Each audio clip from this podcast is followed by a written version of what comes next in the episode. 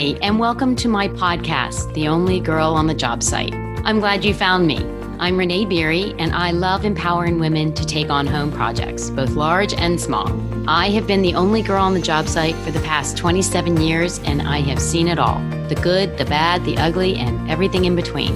With my help, I hope you will be able to avoid the mistakes I've seen in the past and go into your project confident and knowledgeable about the industry so that your project is as smooth and successful as possible.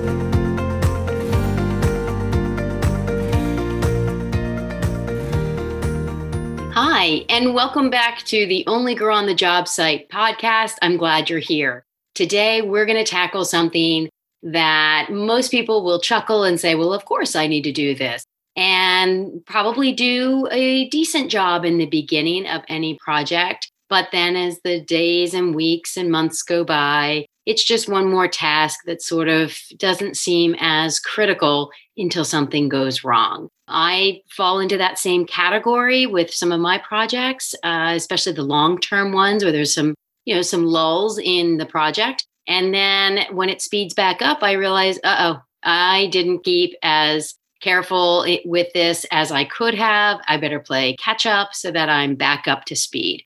All that being said, it's not hard to do because what it is is basic organization. And I know everyone's laughing, but that is true. And I must admit, I love organization. I have always been a list maker. I like things lined up. I like tabs. I like color coding. Uh, it just makes my brain work better. So I can't tell you how to best do it for yourself, but all I can say is whatever method will work for you you must, must implement it for any project.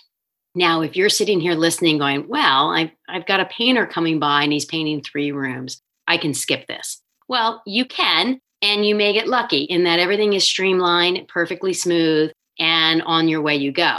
Chances are it's much better for you to be organized. What does that mean? If you are doing three rooms, uh, maybe you have a carpenter coming because there are some minor wood that needs to be fixed up or you're putting crown molding in a bedroom, whatever. So now you've got two contractors coming to the house. So my expectation, if you and I were working together, would be that you have at least a manila folder, make it pretty, a minor manila, but have at it. Go get a Lilly Pulitzer or some other exciting one. And I would expect to open it up and be able to know exactly what you're doing and with whom. So, how do you get that? Well, I would expect if you have a painter and a carpenter coming over, that I would see two business cards somehow attached to the inside cover. I often staple them. Tape works well as, as well. I would expect to see their estimates and or contract. If it's minor work, it probably is just an estimate and there will be some legal verbiage on the bottom. I would expect to see paint sample colors, you know, the, the ones you can either get at the store or ideally you order the larger pieces online. I would expect you to have some sort of a schedule or calendar of sorts, just something that you can even sketch out. I would really expect to see all of that.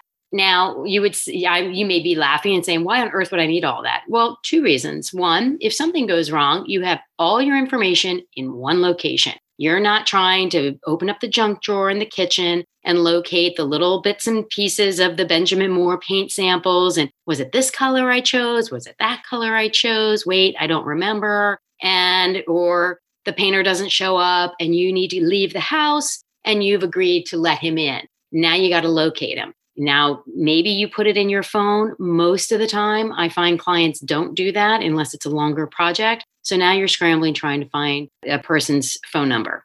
Also, keep in mind, five years from now, you're going to repaint the rooms or you need touch ups. You think, what was that paint color? Oh, is the can in the basement? Oh, they're all unmarked. You just got a bunch of numbers and formulas. Which one's in which room? Now you got to open them all up. And anyway, you keep it in a folder. You've got every piece of information. It's timeless. You can reach for it at any time. So that's a little project. Simple, easy to do, pretty much no excuses not to do it. But if you're taking on a bigger project, let's say renovating a bathroom or putting a small addition on, you're going to need a lot more organization because this project's going to take a lot longer to accomplish. There can be a lot more, a whole lot more contacts that you're going to have to manage and be in touch with. So I would expect, again, if I came into your house and you called me and you said, Renee, I'm in trouble, and I'd say, okay, let's go look at this. I would expect to find a binder with the information I just went over for this paint project, but also a whole lot more. Now, what I normally find when this occurs is a pile of paper and scraps and little brochures and you name it, and business cards and post-its and you know back of napkins. It's it's crazy. And I look at them thinking, well, no wonder you've uh, reached out to me because you have no idea where you are, where you should be, and how you're going to get this back on track. So, in a bigger project, you will have estimates, you will have contracts. So, these are important, especially in larger projects, because what will happen is you may interview a contractor in February and he says, Sure, I'm going to take on your project. Here are all my details. You agree that both of you agree to the terms. And he says, I'm free to start end of April. We agree to this. Fantastic. So by the time end of April comes, I can assure you 90% of my clients have forgotten all of the terms with, you know, they know the broad strokes of the project and what they're going to get accomplished, but they have forgotten all of the terms to the contract. They're important. One, that's what you're paying for you need to know and make sure you are receiving what you are being billed for. Two, it has critical details, like often it has a, maybe a broad schedule. It will have how they bill you, it will have whether they're progress payments. These are, again, all things that are critical to keep on top of. And if it's just crammed into, you know, all the other papers of torn out pages from the Elle Decor because you saw something you wanted to show the contractor and everything else, and you've got little samples and it's all going to get lost. So I would expect, and this is what my binders look like for clients, is the often has like a pocket in the front of the binder. And that's where I'm going to store all of my little brochures, any loose samples. If you're doing a bathroom, you might have a finished sample, you might have a small tile. All of that goes in there. I'm going to have a section for contracts and estimates. I'm going to review them periodically to make sure everybody is doing what I paid them to do. And then I'm going to have individual tabs. Say again, for this bathroom project, I'm going to have one for plumbing. I'm going to have one for electric. I'm going to have one for painting. I'm going to have one for construction. And it could go on. And then you could get even crazier, which I admit I do not do, but I do have friends in the business that under plumbing, you might have that broken out into plumbing and accessories like towel bars and things like that. You're going to keep track of all of that. So any estimate you have from plumbing goes under plumbing. I would print out all the spec sheets of all the pieces that you are purchasing so that you can immediately and easily find that when the contractor says, "Hey, did you get the handheld with the with the bar that you can adjust?" And you're sitting there thinking, "Okay, I talked to you in February. I went to the plumbing supply house the very next week. Now it's like mid-May. I have no idea what I purchased. It's right there. Tab, pull it open, boom, information at hand. I'm going to have uh, a tile. Oh, sorry, I forgot a tile. Under there, you're going to want the estimate. You're going to want the square footage that the tile guy has asked you to purchase if you're doing the purchasing yourself and or keep track of what he is estimating to make sure that the contractor is purchasing exactly what the tile setter has asked for the other thing uh, to keep in mind oddly enough the tile installer installs heated floors can't say I understand why that is. I've asked, and nobody seems to have a very good example as to why or reason as to why. But the electrician puts the the plug and the wiring in the wall, and then the tile installer puts the heated floor on the floor. And then typically I have my electrician connected. Don't ask why. But so that's going to be under tile. Then you're going to have all of the paint, you're going to have any electrical if you're putting in new hi hats. If you're going to put in any decorative, again, print out all the information and not just the pretty picture of the flush mount ceiling light.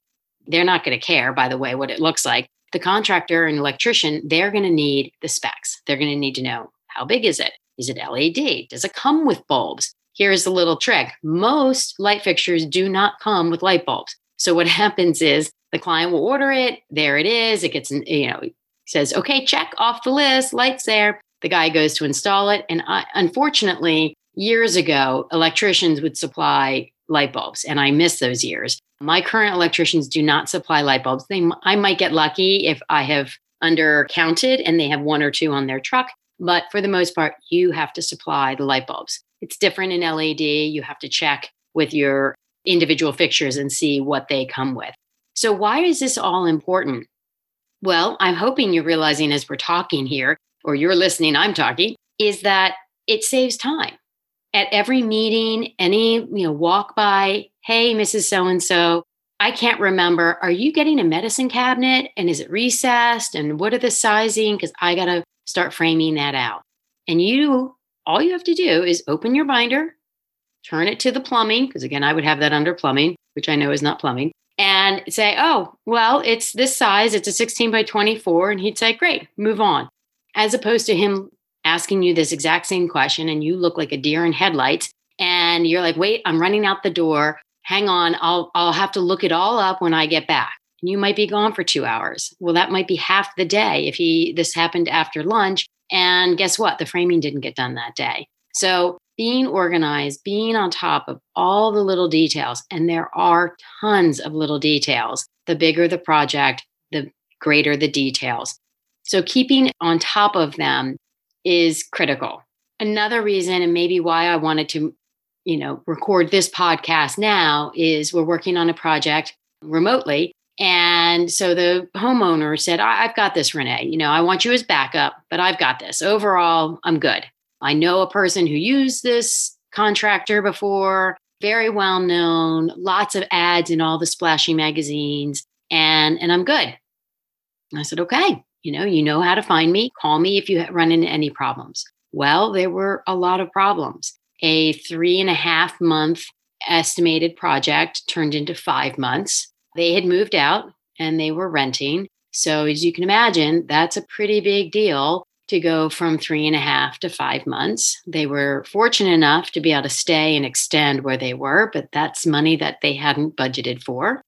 And there were some problems on the project. There was leaking shower and a couple of other things. And she couldn't find all the details. She had started a binder because I had told her to do that. And so some of the information was there, but she had made some changes along the way. And those slips of paper and specification sheets and details on the products that she changed out didn't make it into the binder.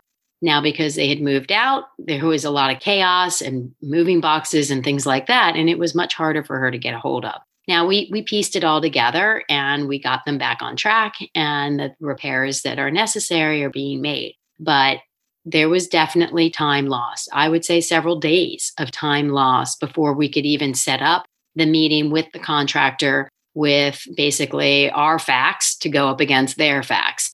There was a lot of stress and anxiety over it, not knowing how long it would take, and basically wanting that first step to be over and done with so that they could move on to how to fix it. So these are, and, and uh, let me back up. I am not saying things will go wrong on your project. I am just saying that if it does, the most important and critical piece is to stay organized so that all the information is in one binder. And had they had that, it would have created a lot less stress and moved the resolution process along a lot faster. Now, that being said, it's not hard to stay organized. As I just explained, it's, you know, you're going to have a binder or a small folder or combination thereof, whatever works best for you.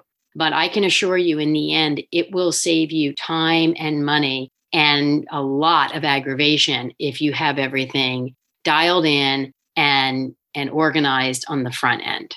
So if you have any questions, you can always reach out to me. Maybe I will photograph some of my binders and put them on social media for people to see. I'll make sure they're the neat and clean ones.